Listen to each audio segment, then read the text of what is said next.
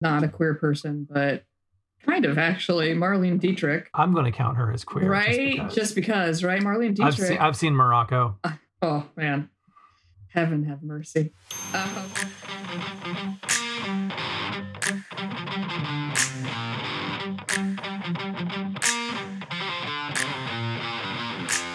We are so glad you're listening to this early episode of Kick Ass Queers. But there's just a little something we want to let you know. You may find that the audio is lacking in places. I believe the technical term is cockapoopy. it's Yes, it is. it's It is rough. co- it is cockapoopy. we, we really like the content. We hope you enjoy the content as well. So we hope that you Yeah, just it- stick with us. It should be noted, Rachel and I both have degrees in exactly this and should not have faced these challenges. Fun fact Larry and I actually met in our degree program that taught us how to do exactly this. So stay in school, kids. And, and we both work in higher ed. That's the amazing thing. I- Welcome to this episode of Kick Ass Queers. I'm Rachel Stewart. And I'm Larry Womack. Today we have a different kind of episode of Kick Ass Queers. Instead of looking at the life and contributions of a kick ass queer in history, we're going to take a look at one specific incident involving two kick ass queers from the early 20th century the brief purported love affair between Frida Kahlo and Josephine Baker. Okay, so I'm super excited about this. You did say purported, so we want to be clear. We didn't have cameras in the room. it's just a widely believed to have occurred event that allows us to talk about two really cool queer women. Abs- Right. Absolutely. Okay. Now, now, never fear, my fellow queers.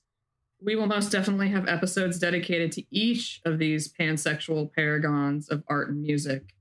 But today is just about the brief window of time where fate brought them together in Gay Paris. And what better place? Ah, okay, let's go. Let's go. Well, before we get into the juicy details of their alleged entanglement, first we have Josephine Baker. Uh, she was born in St. Louis in 1906. She was an African American born French dancer and singer who was the first Black woman to star in a motion picture, to perform with an integrated cast at an American concert hall, who achieved critical and popular acclaim on stage and screen, and oh, also was a spy for the French resistance during World War II. So generally, So, are- can we just take a minute to talk about how awesome all of these things are? right? Because, first of all, she, I think it's debated whether or not she was actually part of the Harlem Renaissance, but she was certainly a huge cultural figure. absolutely, And if you've not been able to see her dance before, often on Criterion, they have some of her films, and it is insane. At first, you're looking at her and you're like, oh, she's attractive and she's certainly got a great body, but you don't understand why she was this amazing, huge sex symbol. And then she starts to dance, and her face just lights up. Her whole body becomes something otherworldly. It's completely incredible. And she wasn't just a spy, right? She was a pilot too, and she flew aid missions. yeah, Yeah. yeah. All, all the while still being the glamorous star of stage and screen. I can't feel like a better definition of a kick-ass queer. Well, until she adopts all the kids later Uh, on. and then, yeah, And that's then- and as we said, Eh, they get their own episodes because Frida Kahlo, Yeah, okay. yeah, she's got all her stuff too. So, oh, yeah. so then we have Magdalena Carmen Frida Kahlo y Calderon, also known as Frida Kahlo. Could you just say that again for me? Magdalena Karma Frida Kahlo y Calderon. I love it. For all of you out there who are Spanish speakers, I am so sorry what this gringa just did to your language. But Frida Kahlo was born in 1907 in Mexico City, Mexico. She's arguably one of the most famous Mexican artists of the 20th century. Just about everyone at this point has seen one of her raw, honest, uncompromising self portraits. She's become an icon of both the feminist and the LGBTQIAAP movements, in addition to Mexican resistance movements. So, again, generally a kick ass queer. Again, talk about her import in world history. Mhm. When Trotsky was in exile, Yeah. he stayed at her place. Well, and, And there- they also, there's a reason. yeah. There's a reason why. So it's, it's yeah. It's yeah. well known that at the time, both women did not discriminate within their love lives, both taking Oh, lovers of all persuasions. And honestly, I have to say, an entire episode should be dedicated to Frida Kahlo's impressive list of lovers, which includes the photographer Tina Modotti, Diego Rivera, of course, who, like Burton and Taylor, were married twice. Yeah, but I think the second time they were married, they actually didn't have sex. Like that was a condition of the marriage that she put she put on. I'm not making that up. Just like Elizabeth Taylor and Burton. Um, no, anyway. Leo Eloesser, her doctor, because Frida Kahlo had a lot of stuff going on medically. That's unethical. And That's so that's- he should lose his license. he might he would have to he would lose his license these days. Mhm. Leon Trotsky, key figure in the Ru- Russian Revolution. Chavela Vargas, Mexican singer. Nickolas Muray, who's a photographer. The Hollywood starlet Dolores Del Rio. Japanese sculptor Isamu Noguchi. And Georgia O'Keeffe. And what I want to know now that I know that is which one of those paintings is Frida? That's a although I, I have heard that maybe she didn't have sex with Georgia O'Keeffe, but they definitely had an affair in some way. I don't know. I don't understand Frida Kahlo's love life, honestly. I just know she was um she was varied. She liked all sorts of people. She loved everything. Uh, and of course, reportedly, Josephine Baker. But can we just like round of applause? Well done, Frida. Like, well Right? done. And I mean, honestly, all of this is reportedly. So reportedly. Well, yeah, exactly. Exactly. But what we can definitely say is that the fact that there were so many rumors about affairs with women, Mhm. we know this was going on. And I think Frida also was openly bisexual. I think Josephine Yes. would deny it sometimes. Yeah, no, Frida Kahlo was openly Mm, like inquire within. Like, I take all kinds. yeah. And are, are we going to talk about Josephine Baker's list too, her body count? No, no, not for this episode. I don't remember many of those, but I do know one, and that was Colette. Really? She had, yeah, she had an affair with Colette. Wow. I always sort of hoped that maybe some some bits in the Claudine novels or something were about her, but I don't know that the timing lines up. So today we are focused on the last of Kahlo's list, Josephine Baker. The pair met one another in Paris in 1939. At that point, Baker was an expat living in France, singing in swanky jazz clubs and spying for the French resistance. So this was during the war. Yes, yes. Oh, Yes. Let's talk a little bit about world history. In 1939, it was World War II, even though the United States wasn't involved yet. But Europe was fully engaged in it at that point. In France, a good portion of it was then known as Vichy France, which supported Hitler. Boo, Boo. boo. Right. So the French resistance is not part of Les Mis that you missed when you went to the bathroom. The French resistance is the group that was essentially like, hey, maybe Hitler's a dickbag. And if you listen to our last episode, also French resistance, we've got a, Right. a little bit of a theme going on here. We do. We see that queer people are saving our asses over and over again. Go team. So she was a spy by day, jazz singer, dancer by night, and that makes her particularly badass. Frida Kahlo was at the time in Paris for an exhibition of her art. She's doing the show in Paris Yes. during the war. Yeah. That's pretty badass in and of itself. Right, right. Yeah. There's just there's a lot going on. There's a lot going on for both women. There's a lot going on geopolitically. They're both sort of and especially in France where things are a lot more relaxed, living pretty openly bisexual lives. And at that point, the two women had never their paths had never crossed, but they both had a, a deep admiration for the other. And they finally met when Kahlo attended a performance by Baker at a jazz club. Wow. Now, this is where the details get hazy and speculatory and hopeful. Especially hopeful for me. Especially, I- yes. Uh, yeah, absolutely. It's widely rumored that after this meeting, their admiration for one another deepened into a full blown love affair. And for anybody who, like, fangirls over the queer girl who's big and hot at the time, to find out the two of them are, like, together. And if you look at the dance cards of each of these women around that time, the odds of it not seem very, very insignificant to me. how do I put this? sex didn't necessarily seem like the sacred thing they saved for somebody. You know what I mean?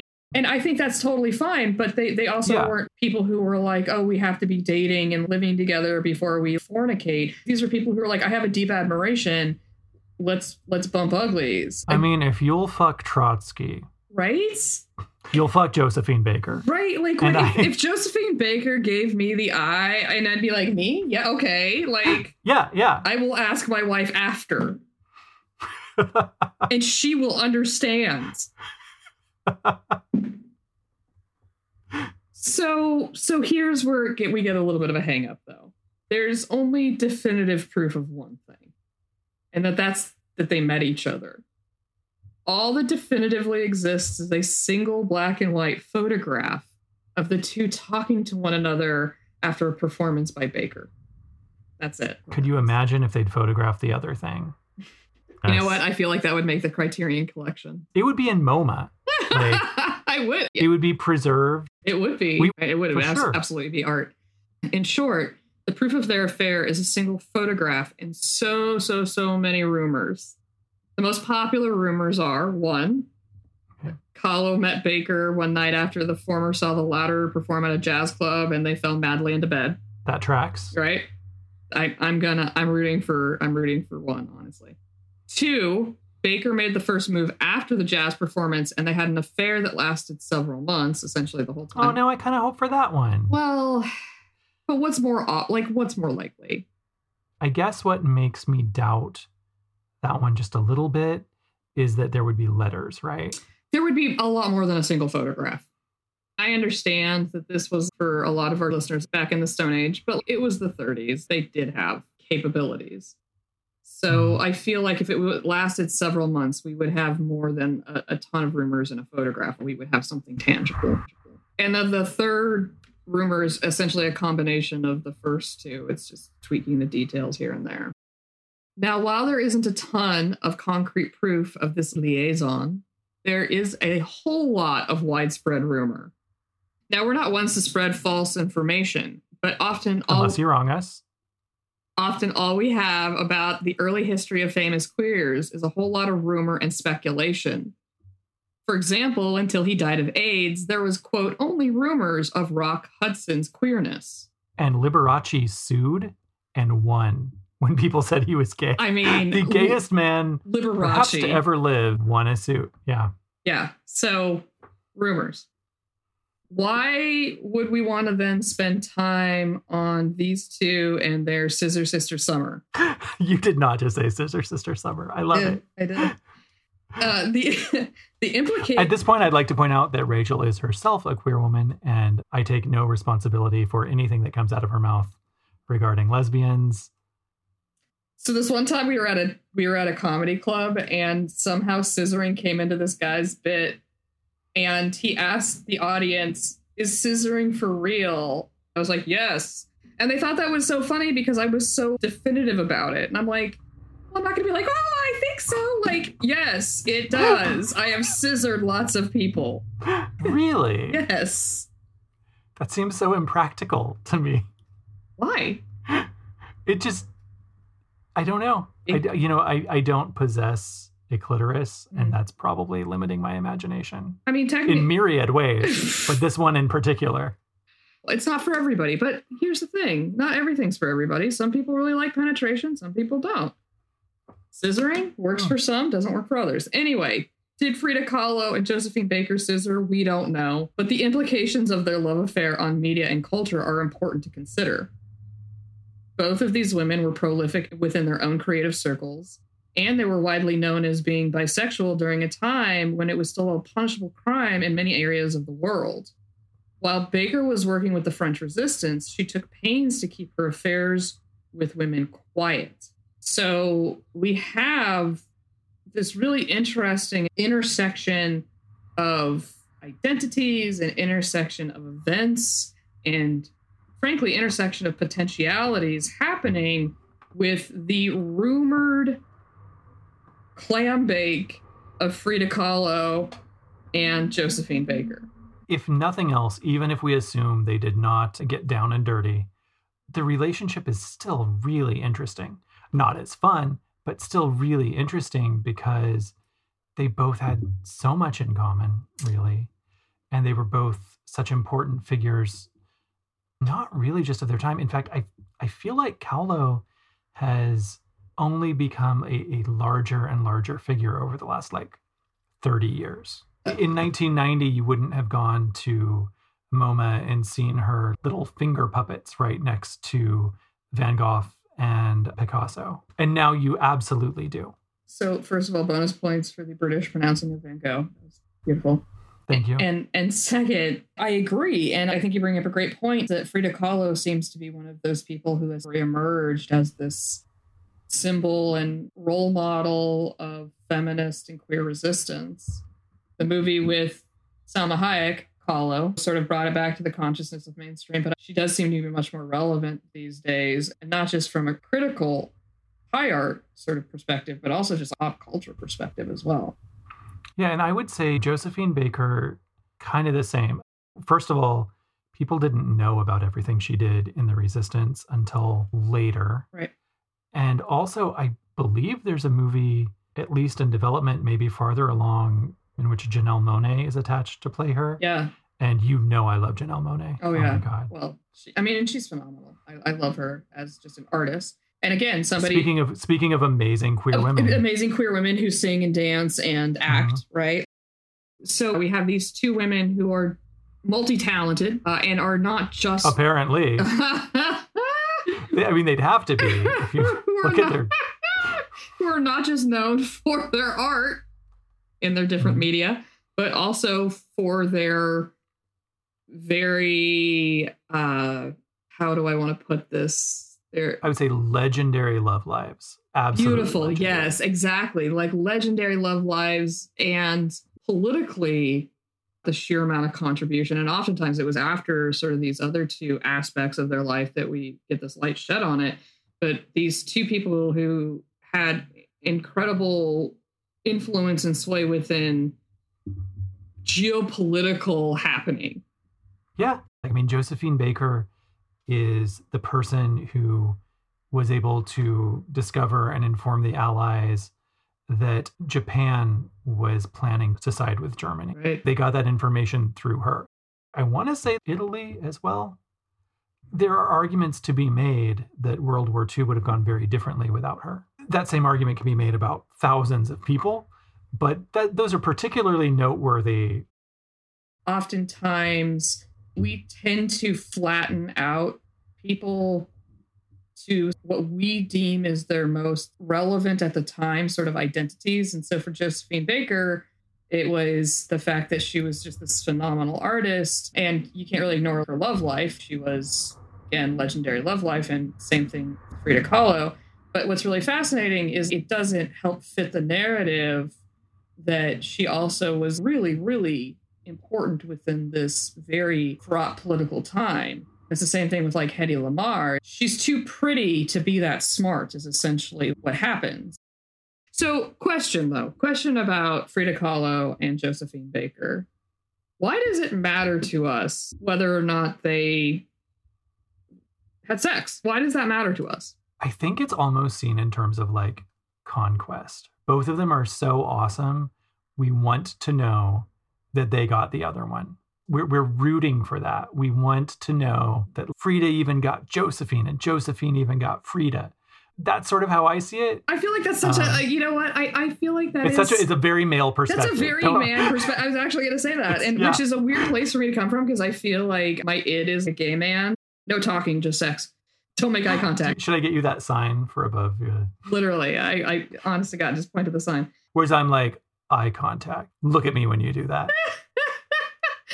There's a lot that we could say about these two women, and we are going to when they each get their own little private episodes. But Yeah, it's like we did the Avengers first, and now we're gonna do Captain America yes, and Thor afterward. correct, okay. exactly. If if Thor and Captain America had scissored each other.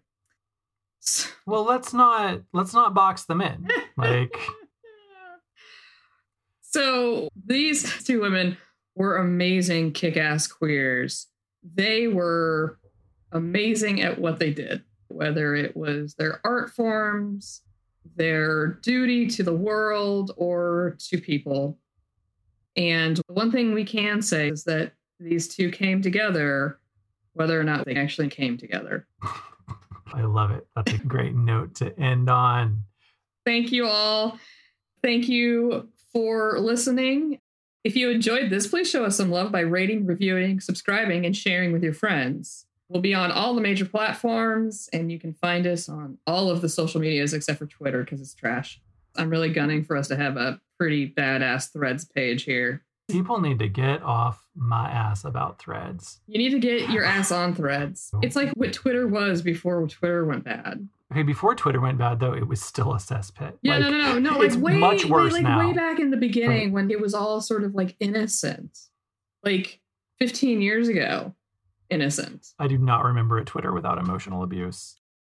All right, thank you all. See you next episode when we will be talking about Ooh, Stormé DeLarverie, Ooh, another really kick-ass queer woman. absolutely, Um, and she is involved with something that is compulsory for all queers to know about, which is Stonewall. Oh yeah, we're we're gonna hit Stonewall. Also, I'm really excited about that episode because we have a lot of. You know what? We're doing the opposite next episode. Yes, we are. We're going to take a rumored biography that a lot of people have repeated as fact, and we're going to bring a bunch of receipts to tell the real story. Absolutely. So look, we don't just spread rumor; we also dispel rumor. Mm-hmm. So thank you all again. Whatever we say is what goes. It's- Our podcast is a dictatorship. So thank you all again for listening and keep kicking ass.